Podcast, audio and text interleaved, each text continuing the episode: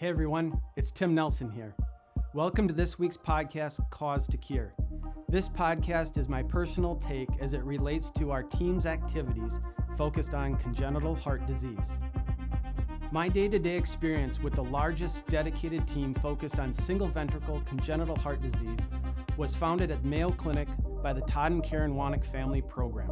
This team is accountable to the development of new products that aims to cure congenital heart disease. We leverage basic science research and synchronize it with the world's largest clinical trial network to de risk product development and make it available to our patients. Now, with a nationwide consortium, we are aiming to leverage a clinical trial infrastructure focused on single ventricle congenital heart disease and test and ultimately accelerate the availability of new products. It takes a team of partners to make this happen. Thanks for joining the team.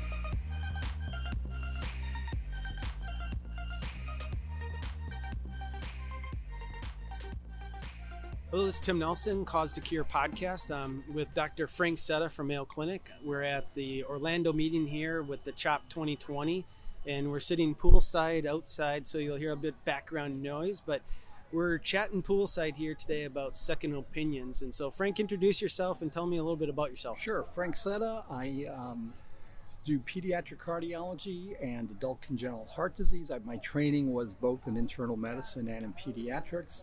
Been practicing in these fields uh, for about 25 years. Uh, been at Mayo since uh, 2003 and originally did my cardiology training at Mayo in the uh, mid 1990s, spending the other part of my career back in Chicago. Um, Tim's asked me to discuss uh, second opinions, and I guess I was going to take the tack of looking at this from the position of uh, you know, I've followed the patient for maybe five, ten years, have a good rapport with patient and family, and patients usually want to seek second opinions when we reach a crossroads of some point. And that crossroads could be something obvious. Oh, it's time for major surgery, or it's time to discuss something traumatic like transplant. Or sometimes it's even something else. It could be participation in a certain sport, moving to a different area of the country. Uh, many reasons we, we will run into this situation, and, and patients and families will come in uh, to the person they've been following for a number of years, sometimes a bit hesitant and say, oh, kind of you know, very carefully, you know, we really like you. We've been following you for a number of years, but we really think you might want another opinion. And I guess on the physician side, what do I think is the best way to react to that, or how do I react to that? I usually tell families, uh, please uh, view this as, a, as an analogy. View this like going to shop for a car. You walk into the first dealership, you meet the very uh, savvy first uh, salesman. He shows you the first car. Are you going to buy that car? Probably not. You're going to want to see more cars in the same lot. You're going to want to shop around. You'll tell them you'll be back next weekend. Maybe they never show back up. Use that due diligence that you would use to find your next car with your your health care or your child's health care. So second opinions always a good thing. Always a good thing have you ever felt uncomfortable when somebody asks you about second opinion? How does that make you feel when somebody says, "I kind of want a second opinion"? What does that make you feel? Yeah, I, I think um, if you're in this because you want the best for your patient, and you realize sometimes there are other centers that might actually do a certain thing better than you do or your surgeon does. Yeah, that's what you want. You're in it for the patient's care. Uh, you want the best for them, the best quality, the best longevity of their life, of their for their lives. It's not just about how many cases can we get at my institution? Um, so I think that's an, that's an important thing. And no, I've never really felt uh, betrayed by a patient. Tell them, yeah, go get a second opinion, get a third opinion. Happy to see you again if you want to be seen here. Actually, many times what we'll do too is we'll send, if it's a long distance type of thing, to another major center, we'll accumulate the data, including angiograms and echo pictures, and send discs there and tell them, you know what, let me run this by Dr. So and so in Boston or Philadelphia or Stanford. And you don't even have to go anywhere. Let them look at it. And if they look at it and say, hey, yeah, we have something to offer this patient that maybe is not offered at our institution, then make the sojourn, make the trip, spend the money. But in the meantime, virtually for free, usually, you can get a nice second opinion from a colleague. And, and that works both ways. For every time we send someone to another institution to get a good opinion, we'll get an opinion back. So I think it, it all works out in the wash. And again, why are we in this? We're in this for good care. I think the other thing, too, that, that we should acknowledge as a field every surgeon, every institution does not do all surgeries equally well.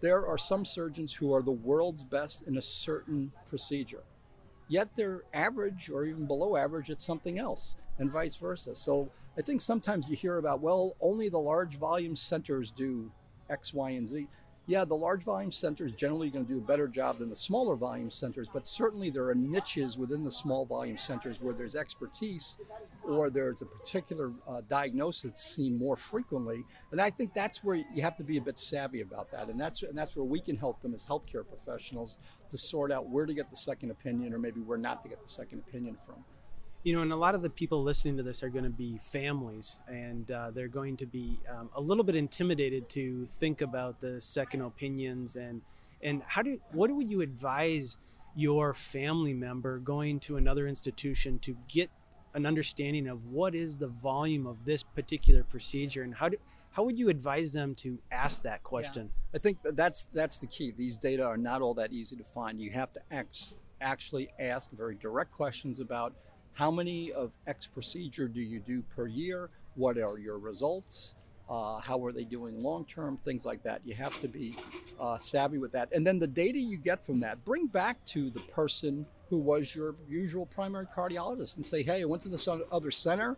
They said they do thousands of this. And that's where you, that's where you kind of get the the maybe objective view that when they come back with some astronomical number, you can sit there and say, they actually said that because nobody nobody in the world does that many. So it helps to sort out the the misinformation that may be thrown out there. I think the other thing too, when you are the person, the physician, the institution doing the second opinion, be honest about things. Listen first of all to hear well, what do the other people have to say? And sometimes the patients don't want to give that up because they think that this is all a very cultish situation. We're not going to disagree with Dr. So and so at this esteemed institution, but I think it's helpful for us to hear the other institutions thought this, this, and this.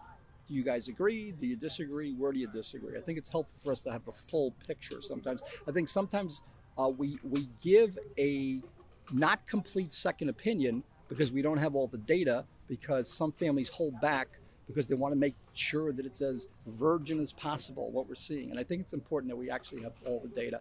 And the other thing I always try to tell our, our trainees when being the person giving the second opinion, never say or give the family the impression that, oh, it's great that you finally got to us, that the other people were completely uh, corrupt, completely uh, misguided.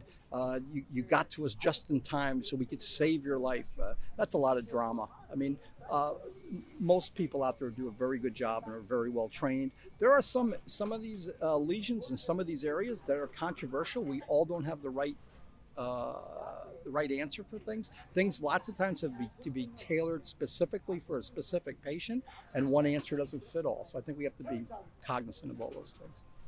No, I think this is great advice, and I think I can only imagine how stressful it is to families to try to figure out what question to ask, and um, they want to be respectful to you as a physician, whether they want a second opinion, um, but ultimately they want the honest answer. I can only imagine, and and uh, the, it's hard to get this data.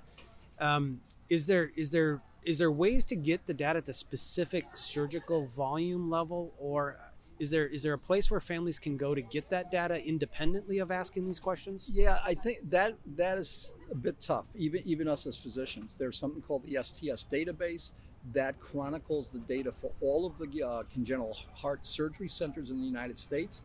But if I wanted to go query that data and find out what the specifics numbers are for another institution, me as the physician, it would be difficult for me to find that out. So yeah, I think that's an area where we as a field need to be moving forward still with with transparency. And I think I think we're much further down the road than where we were five or ten years ago, but still there is certainly lots of work that needs to be done with that to make it easier. I think the reason there's some hesitancy with bringing forth numbers.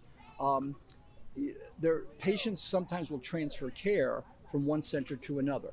And those of us who work at the bigger centers sometimes will see the, the worst type of cases. And then you look at the numbers and say, wow, you guys don't have great results for X, Y, and Z.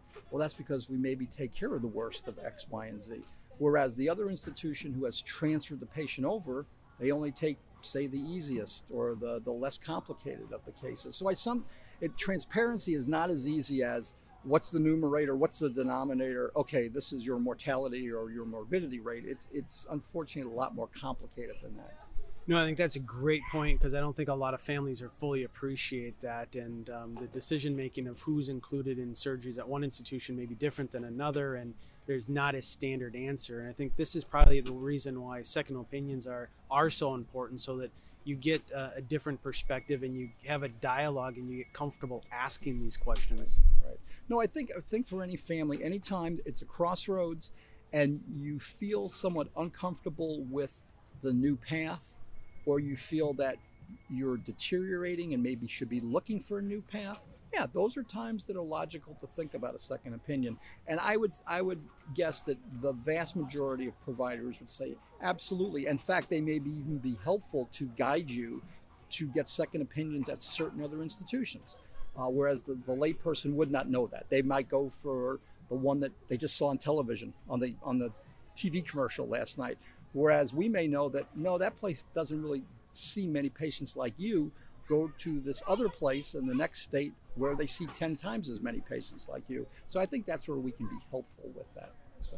I recently realized how many advice people are getting off of Facebook and um, in their, their peer groups of, of advice that they have. What, what's your perspective on that, and how can we help and do better in that as a medical provider? Yeah, I think the social media in general has been a two edged sword. I mean, it's a two edged sword for our political opinions, our opinions about what food we should be eating, what store we should be shopping at. Same thing with your healthcare. I think it's been good because there's a lot of discussion there and you may learn some things, but you have to realize a lot of that is unedited.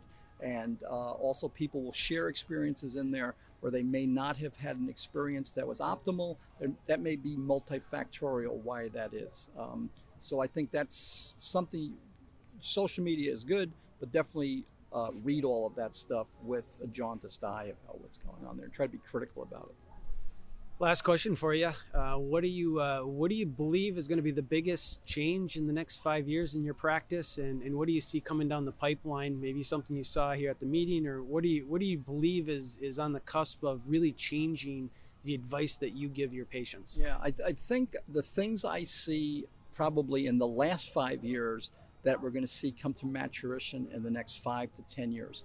Um, non surgical approaches to lesions, more and more things being done in the cath lab, where obviously the lengths of stays of the patients are measured in hours instead of days, uh, recovery of patients being quicker. We've already seen a big acceleration of percutaneous valve therapy, where valves can be put in the cath lab. Patients go home the next day. They're not in the hospital for five days or a week or something like that. That's accelerated a lot over the last five or 10 years. I'll, i think we'll see the application of that to more and more patients and more and more diverse diseases in the next five to 10 years. Cell-based therapy, obviously, that's another another uh, area. You know, we, we do a lot of things for plumbing. We can change valves. We can move pipes around, veins, arteries, surgeons or in the cath lab. There's a lot of plumbing, but how about the care of the myocardium, the heart muscle? Really, um, we have some medicines, but we haven't really had innovative care of the heart muscle itself. And hopefully, some of the things that you've been working with and that, that we've been working with, cell based therapy, we'll see mature in the next five, ten years. And that, that will be a big deal. And hopefully, the, we can take the specter of potential heart transplant away from a lot of these patients down the road. Well, thanks, Frank. Um, right. It's been a privilege to uh, to work with you and the whole consortium, and I'm excited about where this all leads us. And uh, I'm sure there's many families that are appreciative of your uh, second opinion and encouraging them to, to think about that. So, thanks for your time today. Great. Thanks, Tim.